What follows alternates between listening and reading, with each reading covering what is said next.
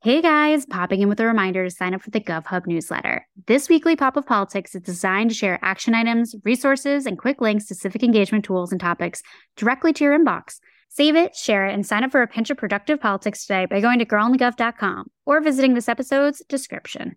Hey guys, popping in with a reminder to sign up for the GovHub newsletter. This weekly pop of politics is designed to share action items, resources, and quick links to civic engagement tools and topics directly to your inbox. Save it, share it, and sign up for a pinch of productive politics today by going to girlonthegov.com or visiting this episode's description. Welcome to Girl on the Gov, the podcast, breaking down politics as we know it and removing all the bullshit. Because politics needed a rebrand.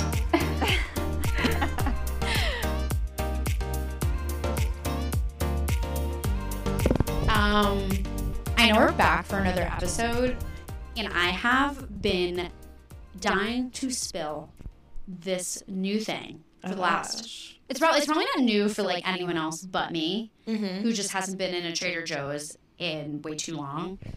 But literally, have you tried? And I can't. Oh wait, you know I'm like getting all amped here. This is a word I can't pronounce, so LOL to me.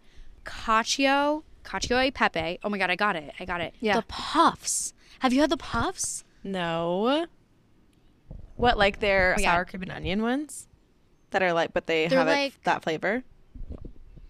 I don't know if I've had those because that's like I don't. I'm like weird with sour cream. I don't know. I'm just, I'm not a sour. Cream. But they're cream like fan. those, like, I know puffy, Cardinals. like weird snacks. They make Yeah. cacio e pepe flavor. and they are so fucking good, That and they're sounds organic. So We love add it. that to the list. I literally am addicted. It's fine. I have been dying to tell everyone about this in the last 24 hours, and basically have counted down the moments Trader to, Joe's to now. Interesting. Okay, I need to go to Trader Joe's anyways and get some fresh grocery grocery groceries. Groceries, groceries. um, Some fresh. you know what that just sounded like? Groceries? Now I don't know how I say groceries. That's how I say it. Wait, groceries. Is that one of those ones that has like a regional difference, like water? Yeah, I yeah, I think some people say groceries, some people say groceries. I say groceries. Huh. Okay, now I'm gonna be on. I was gonna say the lookout, but I can't really look for a sound. But I'm gonna be on the the ears out. That's not a thing Yeah. either. What is? But what I What I don't know. I don't know. But what I was trying to say is that I'm trying to get my life together this week because I just had a 3-day bender and I haven't done this in a while and I just as you can probably hear like I'm unwell. and I feel like I'm like not on this planet. I like Someone I get this that way. girl liquid IV. I know I felt that way yesterday, and I was like, okay, I'm gonna get a good night's sleep and wake up, and I'm gonna ready ready to take on the week. And I just still am so out of it. I'm like groggy, you know. Mm. Like I feel fine, but I'm just It's like groggy. the- it's I don't just know, I'm welcome to trying to push 26 it is all I can out tell my you. system. but yeah, big detox week, but you know another big week politically. Cause Yeah, you know, I have had. I know we always make this joke, specifically when we're on pitch calls. I swear to God, it's become my new gerrymandering Yeah. throwdown.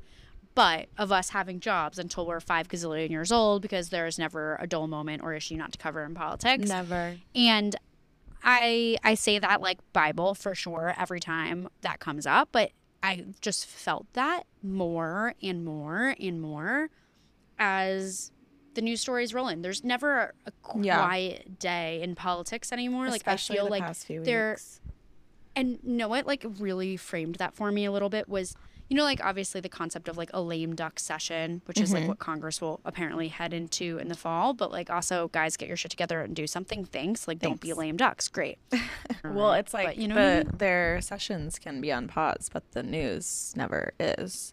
And especially if True. when they're in session, nothing's really happening. Then when they go on recess and then the news that we want them to address and fix keeps happening, aka mass shootings, you know, you're like, how are you possibly on recess right now? It's crazy. but no and i i do love at the state level i mean Mm. this happens federally too but especially at the state level special sessions or extraordinary sessions apparently is like another term for it Yep. Which is so funny to me because it's like extraordinary session. Like now, every time I see a Politico, No. being like, we just had this from the extraordinary session, and I'm like, "Of course they had to make it, like, dramatic. LOL. so dramatic. I feel like that's a phrase that a grandpa uses to describe an ice cream flavor. the strawberry ice cream was extraordinary. Like that is how of I hear that in my head. Who are electeds? Our grandfathers. Oh. Right, right, right, right. yep. That that checks. old grandpas. But no, it was Fourth of July weekend, and to me, there's just nothing more embarrassing than celebrating Fourth of July. I felt this way. I felt this way for could not agree years. I'm like, I you'll Yeah. never catch me wearing an American flag T-shirt, not posting an American flag. Look, It was my friend's birthday this weekend. That's why I had a bender. I was like, "What's what's the Fourth of July? what is that?" yeah. I one agreed, agreed, and agreed, and agreed some more. And my point two, am I doing numbers or letters? I already forgot because that's how bad my ADHD is today. But I will say, like, the only reason I feel like I ever do things for it or have traditionally is like not like a celebration of the 4th of July, of just Yeah. being, oh, it's a summer day Summer. off. Summer. Like, it's like, Yeah, I it's posted. like, okay, cool, we can all get together in this summer and Mm-hmm. we're all happen to be off. And obviously, that doesn't include every element of the workforce, but just like Yeah. commonly has been like a time that friends can actually get together and have common time off. yeah. But like the actuality of celebrating America, No, it was a great weekend of just summer vibes. it's also kind We of like were- a creepy concept in general. Like I felt like this way for a long time with like a lot of federal type holidays where it's like what it, it just feels like kind of nationalist and weird. No, Like, it's I- it's again just like stupid. It's stupid. it's so stupid. But So no, stupid. it's just the summer vibes are immaculate. I was like on a lake barbecuing and I had sparklers and like that's what I love, but it wasn't me celebrating the birthday of this country. So yeah, I mean, it's similar to like Thanksgiving, you know, where it's like I'm not celebrating like the pilgrims. Uh, you know, I'm just I like to eat with my family once a year and eat that specific food, and it's just what's become. But I ha- I did see many a stories of white men on my Instagram chanting USA. It's Whoa. just that type of stuff is where I'm like, you're an you're an embarrassment. And I did also get Um, mansplained facts. to me once or twice this weekend that like I still should be really, you know, grateful for what this country gives me and the freedoms Right, that we right. have. It's Yeah. just I yeah, I got mansplained to a few times and I was like don't talk to me. Oh, that sounds like brutally painful and It's our 4th of July never going in the right direction. But Yeah. anyways, we hope that this particular episode takes us in the right direction because us. our conversation absolutely gives like, uh, wait, is it the P's and the Q's? The I T's and the I's. I'm not sure. I don't know what any of those things mean. Okay, the 411 because I do know what 411 means. We're going to stick with 411 these days. So, anyways, gives the 411 on the inner workings of campaigns. We talk about getting involved with campaigns you're interested in to like literally until the cows come home. We love we love a political career moment. But we realize that we have forgotten a few things in those conversations, aka giving the explainers as to what the roles on campaigns are, what they actually do, how to get into them. And so we brought on someone super special, super amazing, super genius in this space to walk us through it all. And just literally again another episode an interview where we could have spoken for hours and i would have been very happy human. Nonetheless there will be a part two at a later date so stay tuned. But this particular episode is with our friend our friend Our Did I- friend? am i okay friend Yeehaw. can you imagine me in a cowboy hat I was in a cowboy hat all weekend. see you pull my that alter off ego. i you know my you know my thoughts on hats on A me liberal cowgirl. liberal circling Yeah, can we out we? of our cowgirl brainstorm, Mm-hmm. we will get to this guest, Jasana Hughes, political strategist, campaign genius, Genius. Genius, genius, genius. She knows how to make shit happen. We obviously had to speak with her on all things campaign, what all the roles are doing, like we said. So we'll get into it. Without further ado, here's Jasana. first things first, like the run of show, like how do you get into politics, like where does this really begin before we of course get into all the questions of what does a campaign strategist do you know what's the day-to-day all of that how do you get here in the first place Yeah, so I think I've always been interested in politics. Like I ran for student government when I was eight, you know, like Wow. I've always had that bug, but didn't really know professionally what that looked like for a really long time. So I hope for people listening to this who have a little bit of interest, it should be helpful to know that like even I, as a very, very interested four year old, like this was a long time coming. Yeah. Industry isn't as easy to Right. figure out where you're going as others. But the first time I volunteered was for Obama's campaign when I was 12 years old. And then I volunteered a lot in college. And then I'd say the first time I got paid for political work, I was about 24 years old working in a nonprofit. And the first time I got paid to do a campaign was Joe Biden's campaign in 2020. Wow. wow It's so funny. Like we talk about this all the time and both have experience with just like you said, it's really so hard to get your foot in the door in the political space if you want to work here. And like the fact that you've been volunteering since you're literally like an infant and you still like didn't get paid till you're 24, like that's just crazy. But I'm sure we'll like dive into that more. We'll, we won't, start the tangents quite yet. But we tame wanna the kinda- tangents yeah, taming the tangents for now, tabling. But we want to get into too, like what a day in a life looks like on a campaign and like what that typically looks like. Is it different every day? Can you kind of walk us through like the craziness of a campaign life? Yeah, so I mean, goes without saying, every day is different. But the way I would divide it for someone looking in is proximity to election day is definitely mm-hmm. how I would divide your experience Totally. from the people who are like the first time a candidate raises their hand is like, okay, you know, I think I'm going to do this. I'm going to run for office. Those days are very different from when you finally have hired a full team. Those days are very different from, you know, two to three months out. And those days are very different from GOTV, which is like the last two to three weeks before election day. And so proximity to the day really Totally. impacts what you're doing, whether you're doing more strategy and planning in the beginning and then at the end, just like rapid response, intense response, execution. Those things vary by how close you are to election day. Yeah, totally. When I worked sense. on the presidential campaign in the primaries in 2020, when I first started, it was like pretty early on. And so literally, like, I would roll in at like 10. I would, you know, maybe leave around like 3. It was great. I was like, this is the life. I feel like I can do And this. then two months before election day, literally was working seven days a week, 9 a.m. to 9 p.m., just like crazy, crazy, crazy. So I totally feel that. a whirlwind. Also, very much side note, but for some reason, GOTV and IGTV, those two things switch in my head all the times. And literally, the amount of people that I have said, "Oh my god, it's IGTV time," too.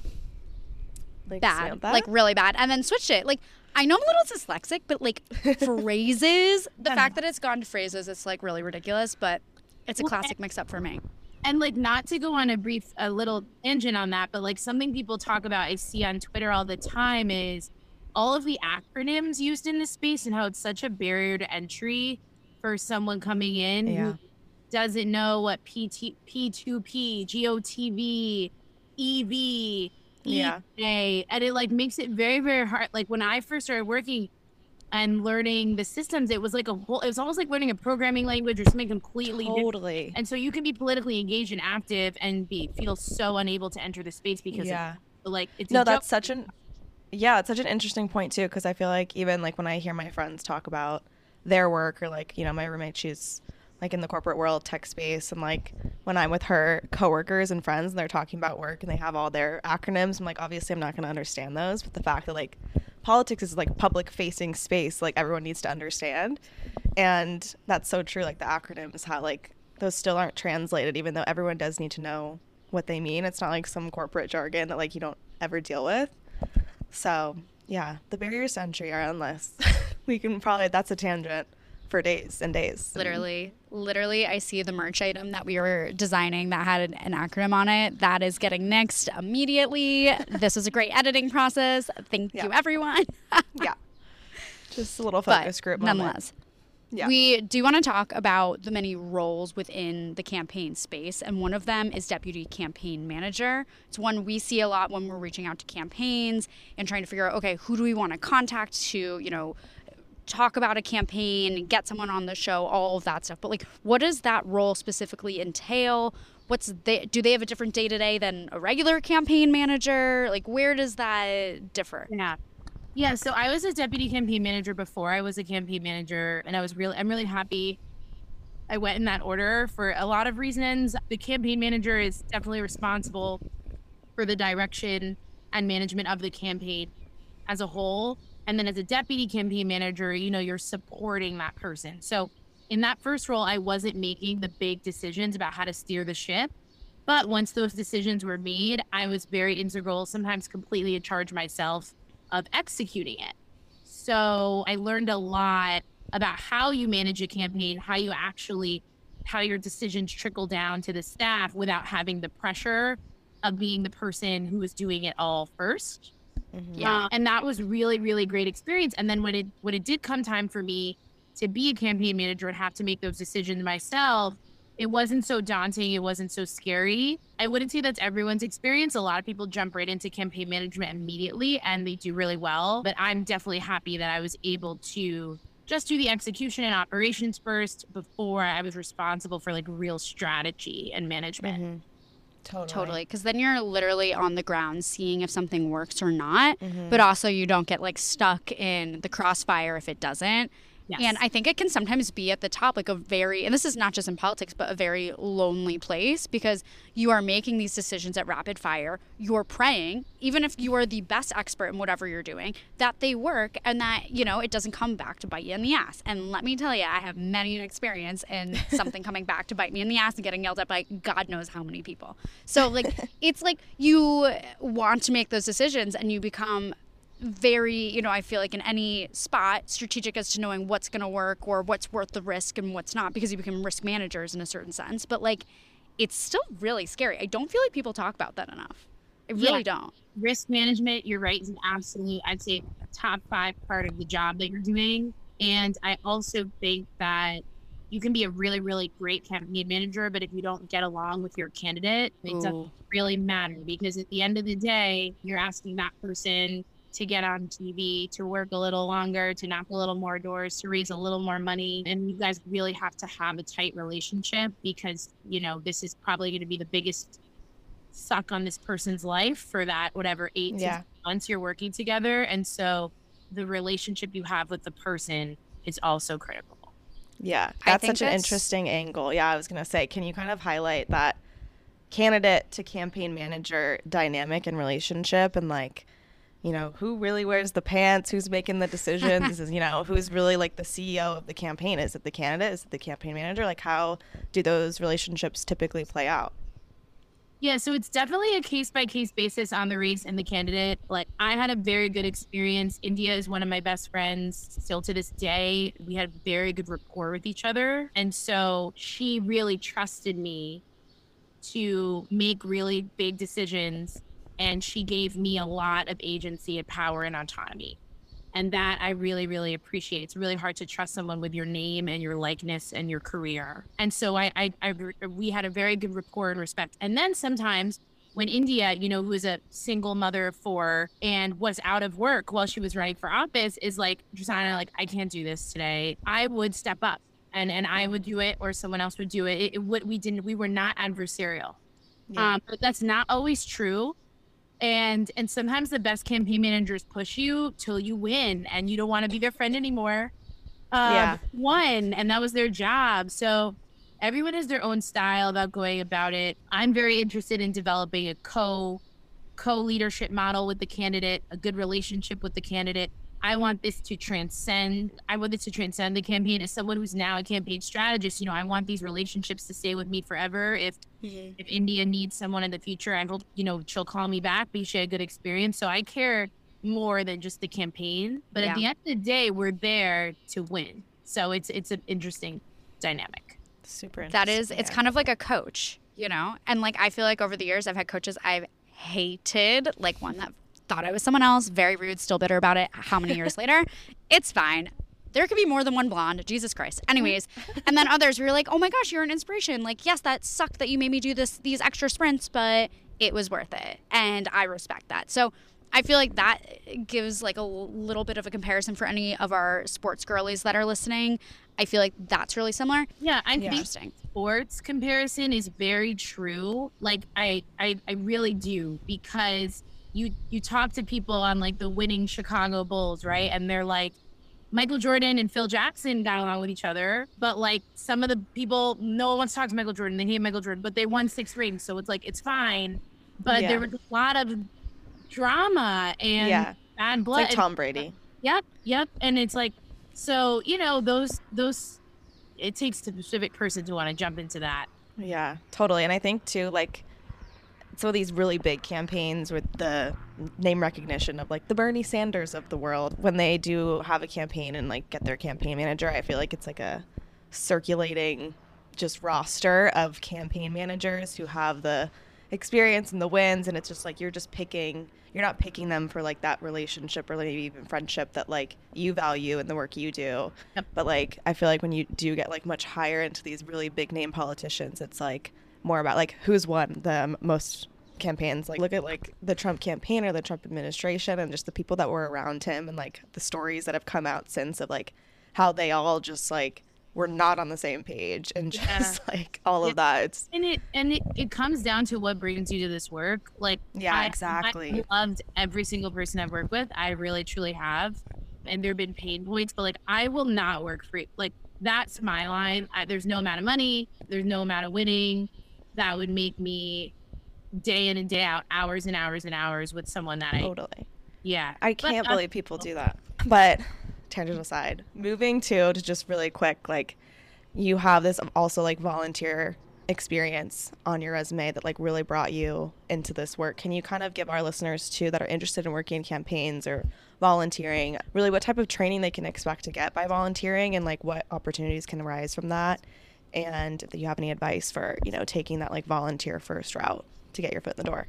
Yeah, I love volunteering. I still volunteer no matter how much I get paid, no matter how high up I go. I will always knock a door or make a phone call. I feel very, very passionately about that. I think that it really grounds you and it gives you all these other skills that I didn't realize I was good at getting. Like when you have to talk to strangers at a young age, that helps you when you go into an interview in college, that helps you when you're uh, debating, you know, anyone Yeah. wants to go into that. It just makes you an impressive speaker and it helps you develop some of those skill sets. So I do think talking and engaging with strangers really is a good activity that we should do regularly to keep us sharp mm-hmm. on our general functioning in the world. I do think where you volunteer is really important. I'm no stranger to a ton of horror stories and bad experience. So here's what I will say. If you're volunteering for the first time, it's definitely cool to talk to someone on the phone first before you go, whether that's a field director or a volunteer coordinator. Someone should be able to pick up the phone, talk to you, introduce themselves, and let you know like what's going to go down. I've heard horror story people showing up to street corners, no one's there, people showing up to stuff you're alone they just send you an app and they tell you to, to do this activity with no materials with no support. You should never not be supported in this mm-hmm. activity. And even though it's a little scary to take your first leap you should really ask professionals ask that other people lean on other people around you. That will help make sure your first experience is a good one. And I think a lot of people don't do that. They just show up and they're like, ah, ah. so yeah, like call the coordinator first, ask what's going to go down for anything that you're interested in signing up for. Yeah. That makes a lot of advice. sense. What do you advise for anyone that like say it's their first time knocking doors and they feel like they walked away from a few conversations, they're kind of like, "Oh fuck, like what did I say?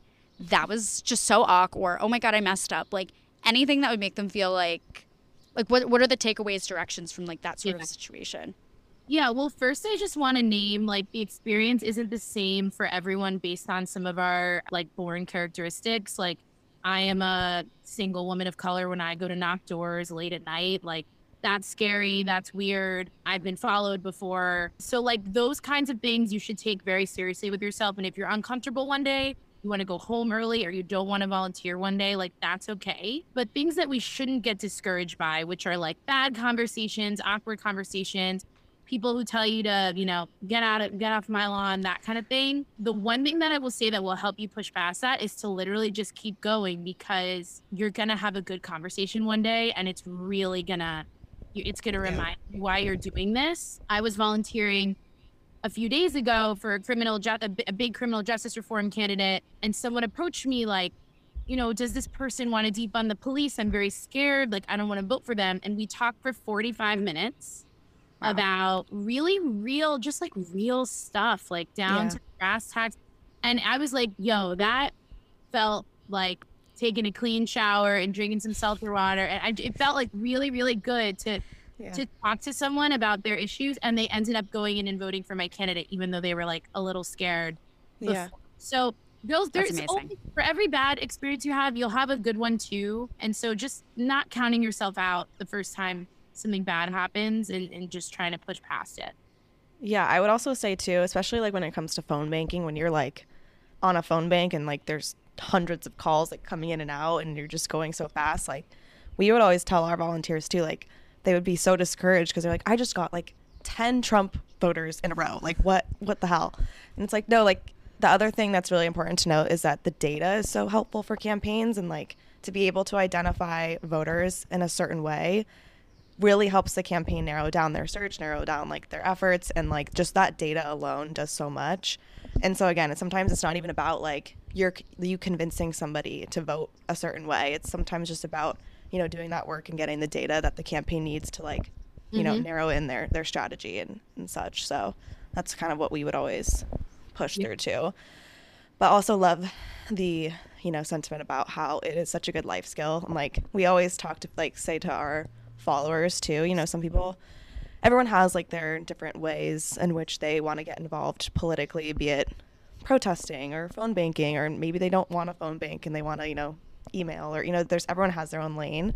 But it really is true. Like phone banking, it kind of, you just got to rip the band aid off and like just have those conversations because I think that's such a good point. Like it's just really also a really great life skill as like sometimes like weird and like awkward as it can be like it's it is going to be helpful regardless. But anyways moving forward to i have a stupid question segment. We want to get into some other roles in the political space that you specifically to have some experience in. We want to ask what the difference between a campaign strategist and a political consultant is. It's a really good question. and honestly, like the the simple answer is like people call themselves what they call themselves and then like it will vary. But i'll say like the technical as i feel the technical difference. Political consultants that covers a wide variety. They could be a field consultant they could be a communications consultant they could be your fundraising consultant. They could do all three. They could be your strategy consultant. Like they could literally coordinate volunteers but they're calling themselves a political consultant. So that is really wide wide category. You have to drill down on what that person's good at. Campaign strategists are helping you with the strategy related to your campaign. So they can do some of those things but i would say that person is trying to signal with their title that they can help you make some big decisions about the direction of your campaign who you're going to hire what policy stances you're going to take if you haven't figured it out yet how much money you're going to pour into this or that.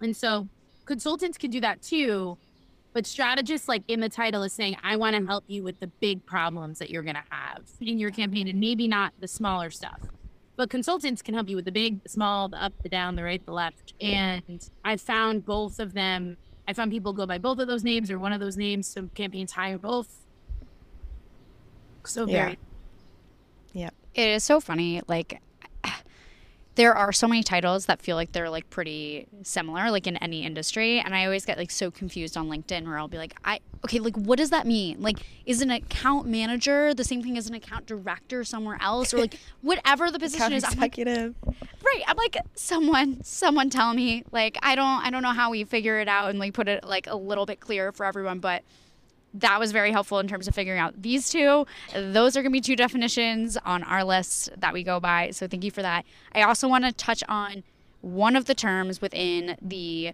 campaign field that we hear a lot, but a lot of people are sort of like, what is it?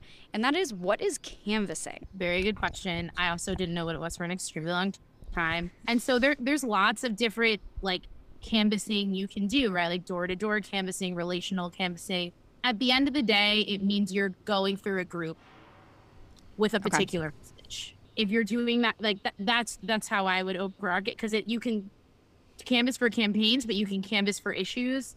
You can canvas on behalf of you can like, survey people, but you're going through a group with a goal. So with a campaign, I'm canvassing. I'm going through a group, usually a uh, neighborhood, door to door, to let them know there's an election coming up and to get them to vote for my person. If I'm doing a relational canvas, the fancy way that we call basically going through your friends or your address book in your phone and telling your friends to to do something, to donate, to vote, to join your whatever, etc. I would consider phone banks canvases via phone. I would consider text banks canvases via text. I would consider anything where you're reaching out to a group of people with a particular goal in mind a canvas. Mm-hmm. Got, got it. it. Okay, so got not it, something we paint on. Noted, noted, noted. yeah. All those details. Okay, one more role under this category that we're like, hmm, I think we know what it means, but you know, love a little clarity moment. What does a campaign scheduler do? I think it's the hardest job on a campaign. I've been like a de facto scheduler, like even when I have the most fanciest title in the world, like campaign strategist, consultant, political, da da da da. Like I am the, a scheduler, and I think it's the most important because it's where, at the end of the day, it's where you're devoting your time mm-hmm. With your candidate. So the, the the campaign scheduler, in the most simplest of sense, is scheduling the candidate's day to day, but the reason it's so hectic, it's like how I would imagine it like it's it's very funny. It's a completely different industry, but it kind of gives me like Anne Hathaway and Devil Wears Prada vibes. Yeah. Get the Harry Potter manuscript before it comes out, like that kind yeah. of stuff. You have to do constantly. Like, find me a church to talk at tomorrow with a congregation of 200 people that are all voters. Uh, okay, yeah. like find me a block party for the for the Fourth of July right. that I can go to find me this, find me that, do it quickly, do it tomorrow. And, you know, don't piss off the other people, but don't piss off your candidate. It's like very, yeah. very multifaceted, ever changing role. I think anyone who gets an opportunity to do it young as a way to put your foot in the door, it's incredible experience. You get access to almost every part of the campaign and everyone. Mm-hmm. But you like you don't sleep. You don't yeah. it's just like yeah. those things. Totally. Okay, no, so insomniacs, here you go. Yeah, we were like, talking this about is this the other day. Just campaign schedulers, even like even beyond like when you know a candidate gets into office and like the scheduler is there too like they really do have so much power in deciding you know where a candidate or an elected is spending their time. And i've you know had friends who worked on that on a campaign and it's like they yeah like don't sleep first of all. But you also are also the other kind of like amazing experience you get is that you get to be like really close to the candidate and spend time with them like you know have that connection as well. And you know hopefully that comes to fruition and gets you more you know experience as well but no we were talking about this the other day I was schedulers like have a lot of power too got to get in the door with the schedulers never want to pick them off because yeah. it doesn't matter how like and and i i remember everyone who's treated me poorly in, in that role of like, oh, you're unimportant. You know, you're not India Walton. You're not Alvin Bragg. You're not Scott Stringer. I could treat you a certain way. Yeah. And that's a mistake. Right. Because yeah. all of those people cared about how I was treated and it will affect how they move around you. Mm-hmm. Um, and I think it tells so much about you as a candidate, as an elected official, as a public official, how you treat the lowest person on the totem pole. Mm-hmm. Yeah. Uh, it's like not it's like an executive assistant, but not. It's like beyond that, and it has like way more power than like that type of role would in any other industry, which is really just an interesting part of the campaign world. Okay, so we want to talk about campaigns overall, like disconnect between so many of them. It feels like there's these federal campaigns that get so much money, so much attention. Everyone's eyes are on like I feel like Amy McGrath is always the example that comes to my head of like, oh my God, we gotta have Amy win. And don't get me wrong, want her to win for sure. But like that was so disconnected from then the state races and yep. everything else and it seems like money put in the wrong place and all that. And i just i'm so curious to know like from your perspective why there's such a disconnect between all eyes on federal and then state and local races that are so in my eyes so much more important. Yeah yeah. No it's a great question. It's something we as a country are going to have to come to grips with super soon in 2022 and then really in 2024 I think national coordination is incredibly important, especially as we look at what's happening with the Supreme Court. Federal elections, midterm elections are very important, no doubt about it.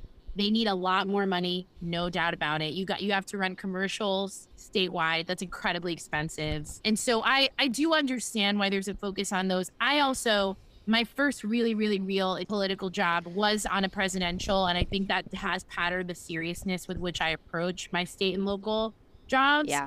So I do think they're important and I don't want to downplay that at all. However, one of the reasons that they flounder or not seemingly in a very confusing way. So the Amy situation, right? No one had Yeah. more money. No one had more money than her, and I, I think it's a great one to raise. But the, why they seemingly it's like what's going on here is because they can get very quickly disconnected from the constituents that they're supposed to represent because you have to scale so quickly.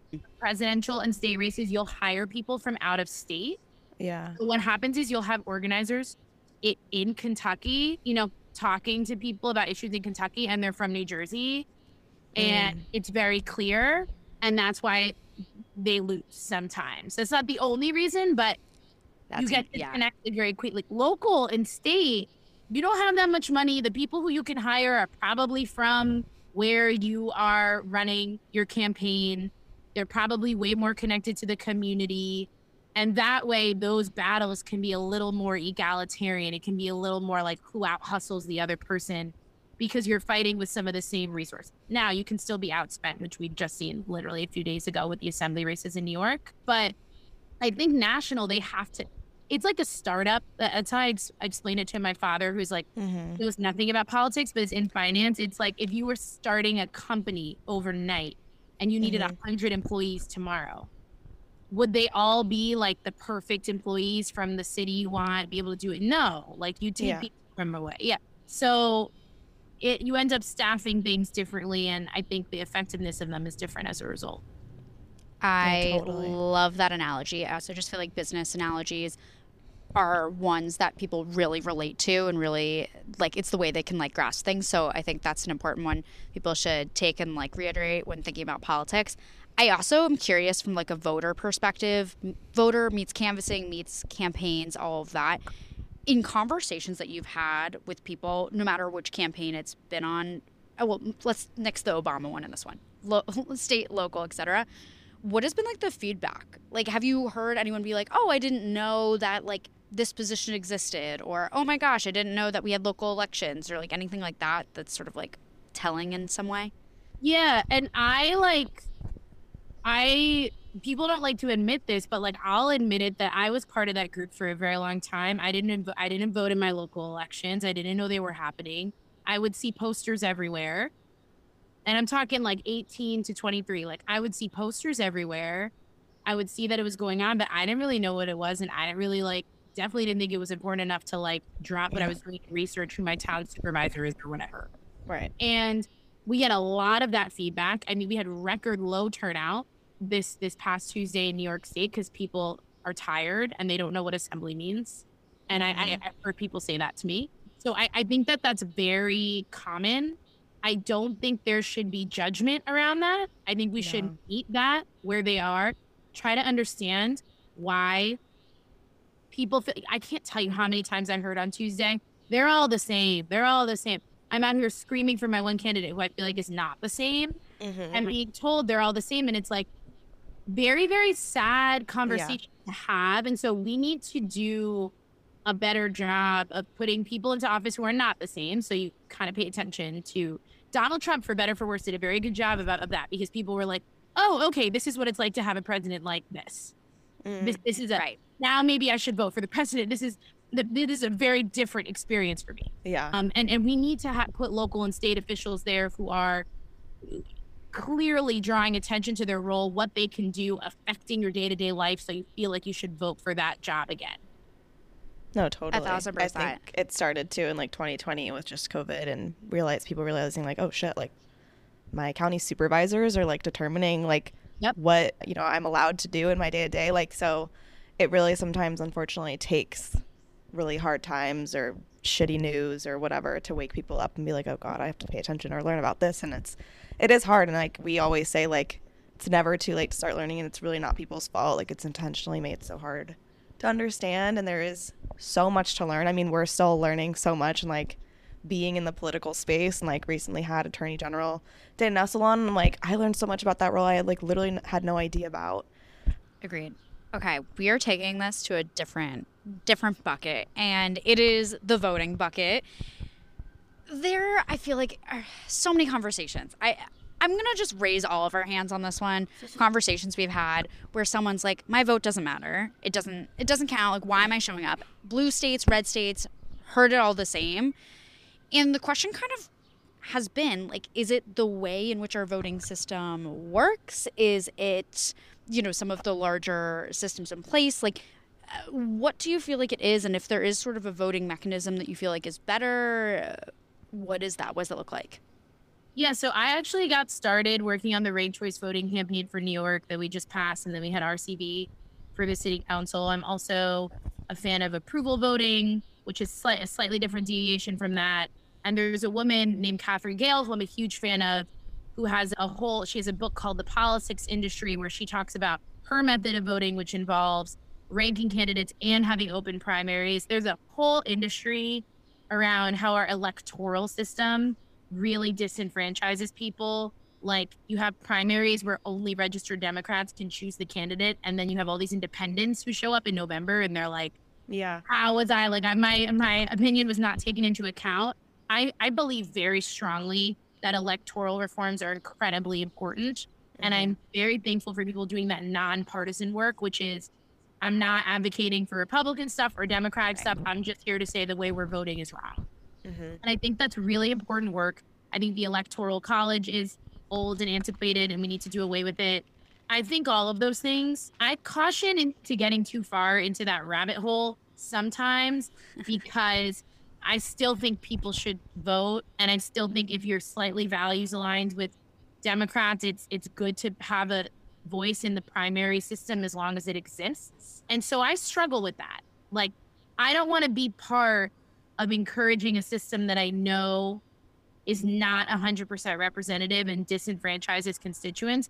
But then it gets around to primary election time and like, I want to vote for my, I want to make sure my elected official is the elected official I want to be like. So I'm to, I'm to take part in it. And, you know, I think RCV in New York City, I'm a, I'm a big fan of it. I think it's, there's more to be done to make it better but I supported having it. Ranked choice voting is in, I believe, 18 localities and two states all the way across the United States and in way, way, way more villages and towns. So people are picking it up in, in conservative and liberal places. Um, but just because our voting system isn't perfect and it's a little rigged doesn't mean you shouldn't vote. Absolutely. Yeah. I know Amen. it's there's it's there's just so much fucking work to be done and things to, to fix. But to kind of switch gears once again and to also kind of wrap up, I want to talk about how you are an MPP candidate at Harvard Kennedy School, which is Master's of Public Policy. What are you going to be focusing on here? Can you kind of explain like this route for you and like what it's what it means and what you hope to achieve out of it? Yeah, so I am starting like nowish, which is really, really exciting. I'm also a fellow with the Center for Public Leadership, specifically to focus on issues serving the Black community. So that that's a huge part of why I do this work. I'm related to slaves on Thomas Jefferson's plantation. I like really like slavery and, and understanding our history with slavery is what brings me a lot to this space. So mm-hmm. I, I hope to study issues around, you know, mass incarceration, around Black maternal morbidity rates, especially issues affecting Black women, what we can do in an electoral sphere to help fix those things, but also like what we can't do and, and, and what Yeah. we're outside of politics. I think I'm a little unique to go to graduate school from the campaign sphere. A lot of campaign people, it's like one of those jobs where like you don't have to go back to school. Like you can work your way Yeah. up, just getting your chops on a campaign. And so leaving to go to school i i had a little mixed feelings about but i really wanted the graduate school time i want to read books i want to think deeply about issues i want to take a break Yeah. from what what will have been my ninth campaign you know i just i I gotta like step back and i i'm also interested in policy like i've helped get all these people elected and and then i'm like i don't even know how they do what we said we were going to do like we go on the campaign trail saying we're going to do all this stuff and then I have actually no idea how to execute on it or how it happens. Mm, Uh, that's and a I- whole nother episode. Yep. And so I'm hoping this gives me some more color there. Absolutely. That's super interesting. Well, first of all, we cannot wait for you to be like diving in, hear all all the learnings and takeaways, and we'll have to do like a post grad episode as well, and like Wait, yeah, how long do a is it? run-through. It's uh, two years. Okay. Two years. Okay. Well, okay. For last question in this category, are you also going to be touching campaigns at all? Like, can you like resist the bug a little bit, or do you think you're still going to be like eh, finger in the pot? You know? I think I I'm trying to take a break, but I always get like pulled back in. I love campaigns, much like I feel like athletes love sports. I'm, Mhm. I'm competitive. I love my candidates when I do find one I like. I really, really like them and I support them and I want them to win. Um, I think the good thing about school is I won't be able to, I literally won't be able to give the time required shackled. yeah, I literally like, and and it's Yeah. like gonna call me, and I'm like, I'm in Massachusetts, bro. Like, I can't help with your campaign in New York or Colorado or whatever. So I'm literally physically removing myself Yeah. from in some areas. But I think it will always be part of my life. I think there's a real, real chance after school I go back into it. I think there's a Right. chance summer I do some more. It depends. You know, I I hope the Democratic Party and I hope the nonpartisan electoral space continues to afford opportunities for people like me to remain interested and engaged because we're having a little crisis of that too. Totally. Yes, and absolutely. highly understandable. Highly. 10 out of 10. Yeah. A thousand percent. But nonetheless, thank you so much for coming on the show, running us through literally campaign 101, all the questions that we've had thus far. We will have more. So, like, you're coming back. Thank you. But but really do want nonetheless, to talk about this like campaign promise policy promises to actually getting into office. I would love to have a conversation about that. So interesting. Amazing. I'm here. where can people find you if they Oh, want to yes. like follow your work and like see like what you're up to and all that stuff? Yeah, I'd say I do most of my work related announcements and things on Twitter. So if you have a Twitter, I'd follow me. My first name, Drisana, D R I S A N A, and then to use H U G H E S there. But also my Instagram too, which I use to talk about a bunch of things, be- politics, and my, me being a yoga teacher, and all these other things that I do to cope in this like crazy, crazy time. But yeah, either of those are great. I I always answer my DMs. I love to talk to people and hear about their ideas and thoughts. It takes a village to do all of this work. So I really enjoy the little community I've created. Thank you so much. Hopefully, too, for anyone listening who is interested in working in politics or in campaigns, this is super helpful for people. So thank you. We appreciate your time. Thank you guys for doing what you do. It's important to spread the word about all of these things. So thank you. Okay, kicking us off with top stories of the week. Uh, another mass shooting. Highland Park, uh, six people died and two dozen were injured in a mass shooting in another American city. This time it was in Highland Park, Illinois, which is a Chi- Chicago suburb. So the person of interest has been arrested, and the mayor of Highland Park said the suspect at- uh, obtained his weapon legally. He carried out his attack in a state that already had some of the nation's toughest gun laws, but is bordered by states where firearms are much easier to come by. I'm really glad that that point was raised. Um, yep. so Highland Park Police Chief Lou Jogmen, interesting name, said a police officer pulled Jogmen. he the police officer pulled over Robert E. Crimo III about five miles north of the shooting scene. Authorities detained the suspect Monday evening in a traffic stop that led to a brief chase. Speaking outside the Highland Park fire station late Monday afternoon, Governor J.B. Pritzker decried the shooting, saying he spoke with President Joe Biden about it earlier. They both agree on one thing, Pritzker, Pritzker said. This madness must stop. Pritzker is in the middle of a reelection campaign. His GOP gubernatorial opponent, Darren Bailey, made a brief reference to the Highland Park massacre in a Facebook video, then declared, quote, let's move on and let's celebrate. Because this was on the 4th of July. Like I just cannot. You're an embarrassment. Embarrassing is an understatement. That's just It's- that's sh- that's like criminal. Okay. Yeah. Bailey, a state senator, later apologized. He said, I apologize if any in any way we diminish the pain of being felt across our state today. Just these Apology just doesn't cut it. these conservatives and over the past few weeks with their absurd absurd like inhumane comments that have been made and then like trying to backtrack. I'm like honestly, I'm like I just I have no words. But over the weekend There's also obsession with guns. I, I really don't get it. I really don't It's get it. Like we go into the the, abortion issue, and I really understand the control, like the fucked up element of that. I really understand it. The guns element, I, like yes, there's uh, the money element, but there's like a level to it. Like where but does it's like it the parallels where- for both story or both issues yeah, are they're like connected. the people in power, it's all about control. But what they tell their base for this abortion, what they tell their base is like, but God, but Jesus. And then on the gun side, it's like the people in power are like, oh, well, we just make a fuck ton of money from guns, so we're going to make sure they stay. But they tell their base a different story, which is, you have this right to bear arms. You need it to protect yourself against the government. So the government and the people in power are telling you that they need to bear arms against them. Can we think about that too?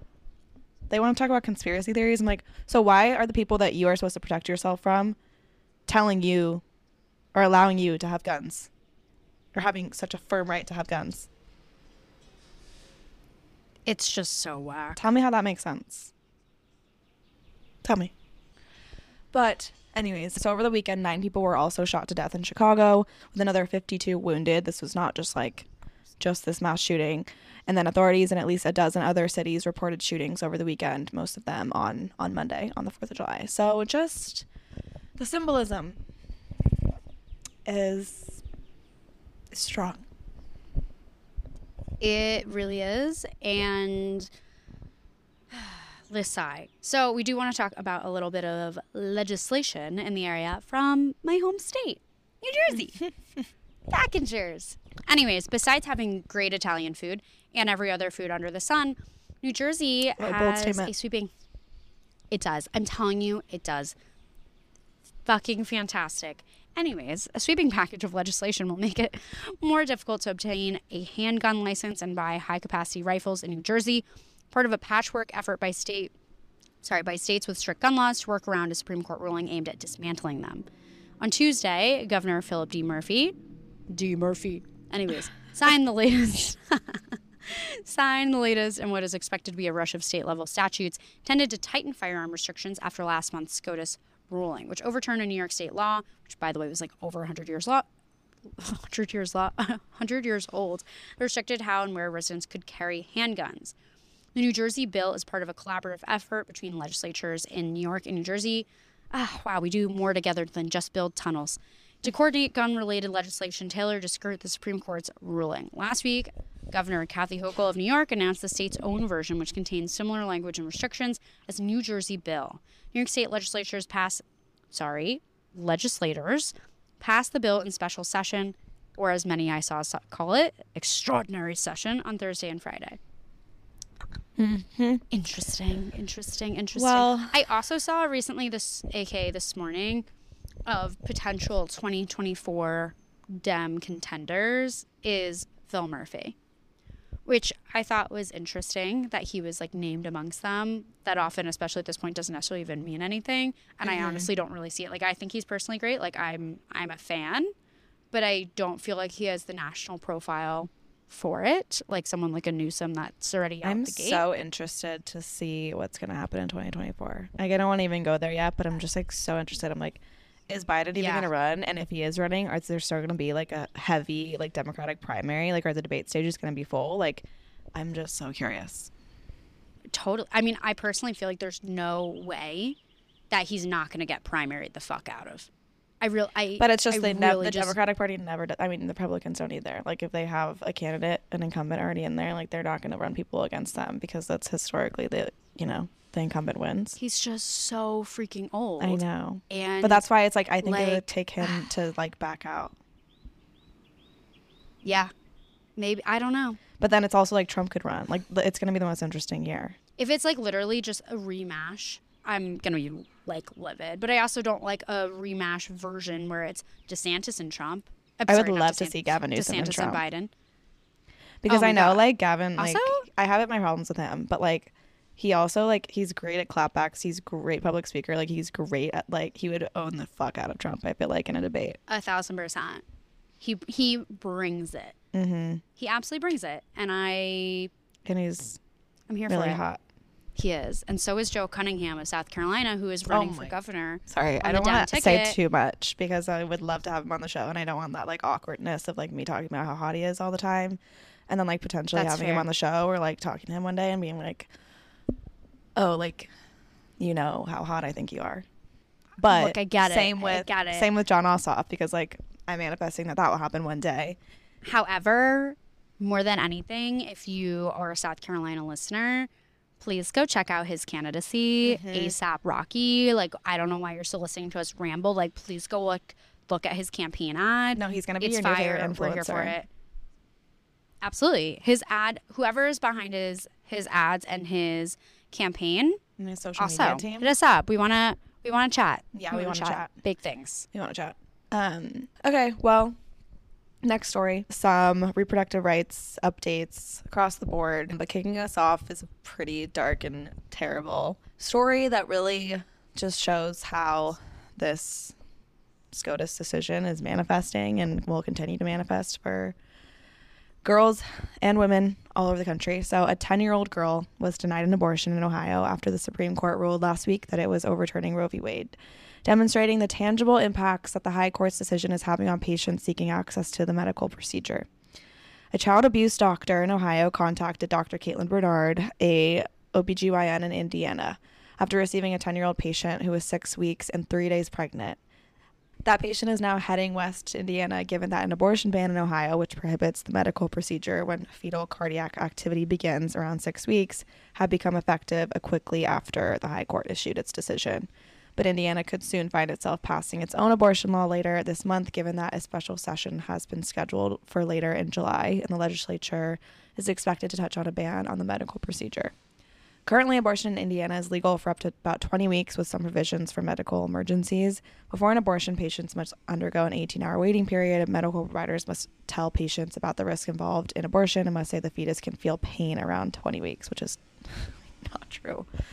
And yeah, I also want to note that this 10 year old girl who was raped got pregnant, six weeks and three days pregnant, and the abortion ban is six weeks. So she was three days away from being able to receive that care. Besides that, six weeks to know if you're pregnant or not is ridiculous in general Mm-hmm. because so many people like literally don't know. Like, never had a regular period in my life. Like, why would I? I would have no idea. Mm-hmm. But a 10 year old, again, does not matter the age. Like, this is a problem. But Mm-hmm. particularly someone that's 10 that may have just gotten their period for the first, First time, time. a few times. Like, that's not regular. It's not at its oh like my god, my constant. period like, lasted a let month. alone, My first one. oh my God. No, like my period. Well, I was just like spotting for like an entire month. I was like, what is going on? which bananas Yeah. and sucks but also like goes to show like that shit happens like Yeah. this t- i don't even know if i knew what a period was at age 10 i'm gonna be perfectly honest what grade were we in No, 13 that's early. That's so fucking early That's too. early, Like that's so really sad. but also it's like girls are getting their periods younger and younger these days so like the fact that like that's also integrated into this as I didn't well know that. That's crazy. yeah there's like a lot of like- theories out there of like is it like what we're eating is it hormone like all of that stuff but yeah girls are getting it yeah. earlier So and earlier. ten is fifth grade. So you're not Yeah, even okay, in wait. middle school yet. wait 13 is bar mitzvah year that was seventh grade It's That's how I like always do it. yeah. Well, Well, I was, like, 14. it might be 14. fourth grade even. I was 14 my freshman year. So, or I turned 14 the end of my freshman year. So like 13, 12, 11. I don't know. I think it's like it depends on the person, but Yeah, and probably state too, like when you like yeah, get cut. Yeah, whatever That's- the cutoff is. so crazy and so sad. It's so insane. Um, So insane. and just Also, it's like think about like a ten year old you know. Like think about like how young that person is. no, I literally can't. And And, I just watched the them- Netflix series about uh, what is it, FLDS or whatever the like Mormon fundamentalists in Utah. mhm. There's a whole like I want to watch that. docu series on that on Netflix right now, and how like the child brides and all that shit, and like they show some pictures of just like portraits of like the young like 13 year old girls that are pregnant and like just seeing that visual of like such a young girl with like a pregnant belly is the most disturbing that one of the most disturbing things I've ever seen. Like it's just so crazy to me. But to shed I guess some like action item or just hope or if there is any for this topic. But we had an IG live today with Arizona for reproductive freedom and they're in the midst of getting a petition si- petition signed to put reproductive freedom, really like women's health and just sexual health across the board on the ballot. So it's obviously women's right to choose, but it's a lot of other women's health initiatives. There's a TikTok on our page right now that kind of explains what states have this option of being able to collect signatures to put a piece of legislation on the ballot for voters to decide. It depends per state. I think there's 26 where it's like a direct democracy, like we want this on the ballot, get the petitions and it's on the ballot. There's also some where like you can get the petitions, but then, you know, it has to be approved by the state legislator to then be on the ballot. So it just depends. But if you go check out our TikTok to learn more about that. But there, I think uh, there's a few states, especially in like the Midwest, looking at like this is Ohio and Indiana, where this is an option where you like you can get enough signatures and put a woman's right to choose on the ballot for voters to decide this November. Some of those deadlines are approaching and maybe have passed as far as when you can do that for this year, but it is an option for 2024. Maybe there's special elections or something 2023. I doubt it. But just there's this option for some of these states that have really red GOP state legislators that there might be a pathway for your state to codify a woman's right to choose through direct democracy. But it, again, it depends on what your state constitution allows you to do. So go check that out. But and li- listen to our IG live. She also explains it. And if your state is one of those, um, organization Arizona for Reproductive Freedom is also happy to answer questions and help other states get something like that started if it's an option for them. So Florida. Okay.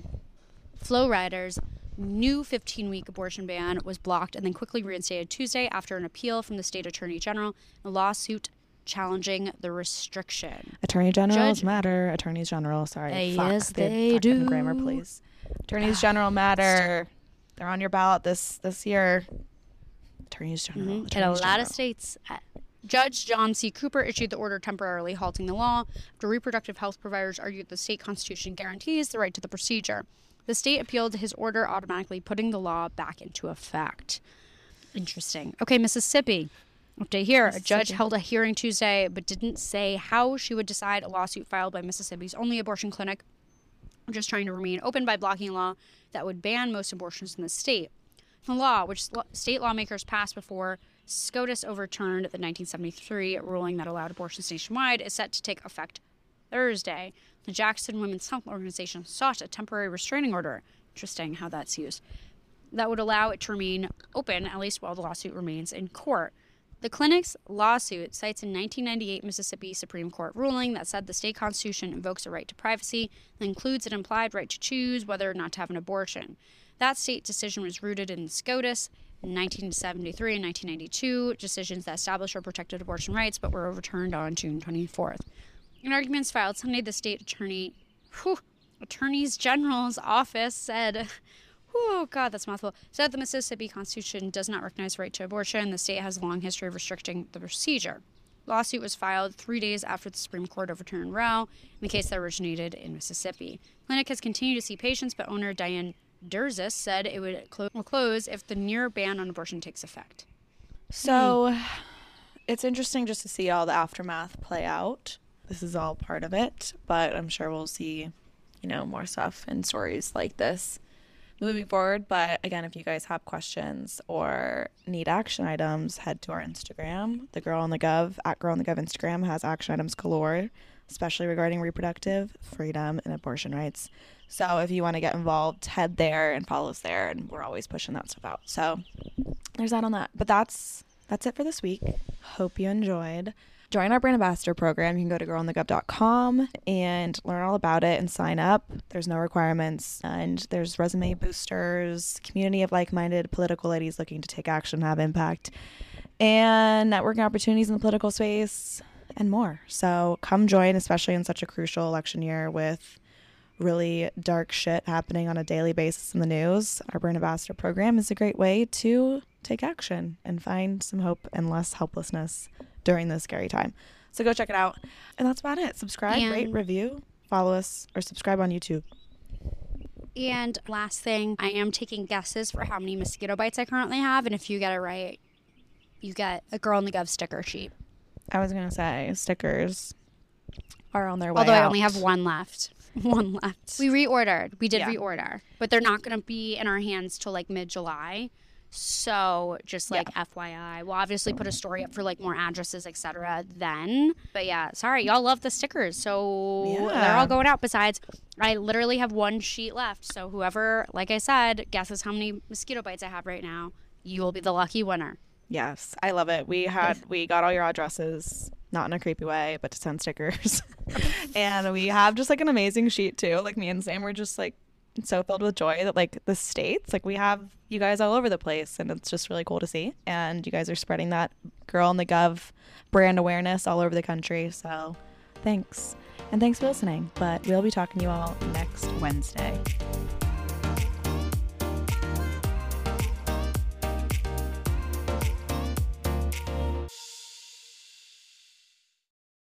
Hey guys, popping in with a reminder to sign up for the GovHub newsletter. This weekly pop of politics is designed to share action items, resources, and quick links to civic engagement tools and topics directly to your inbox. Save it, share it, and sign up for a pinch of productive politics today by going to girlinthegov.com or visiting this episode's description.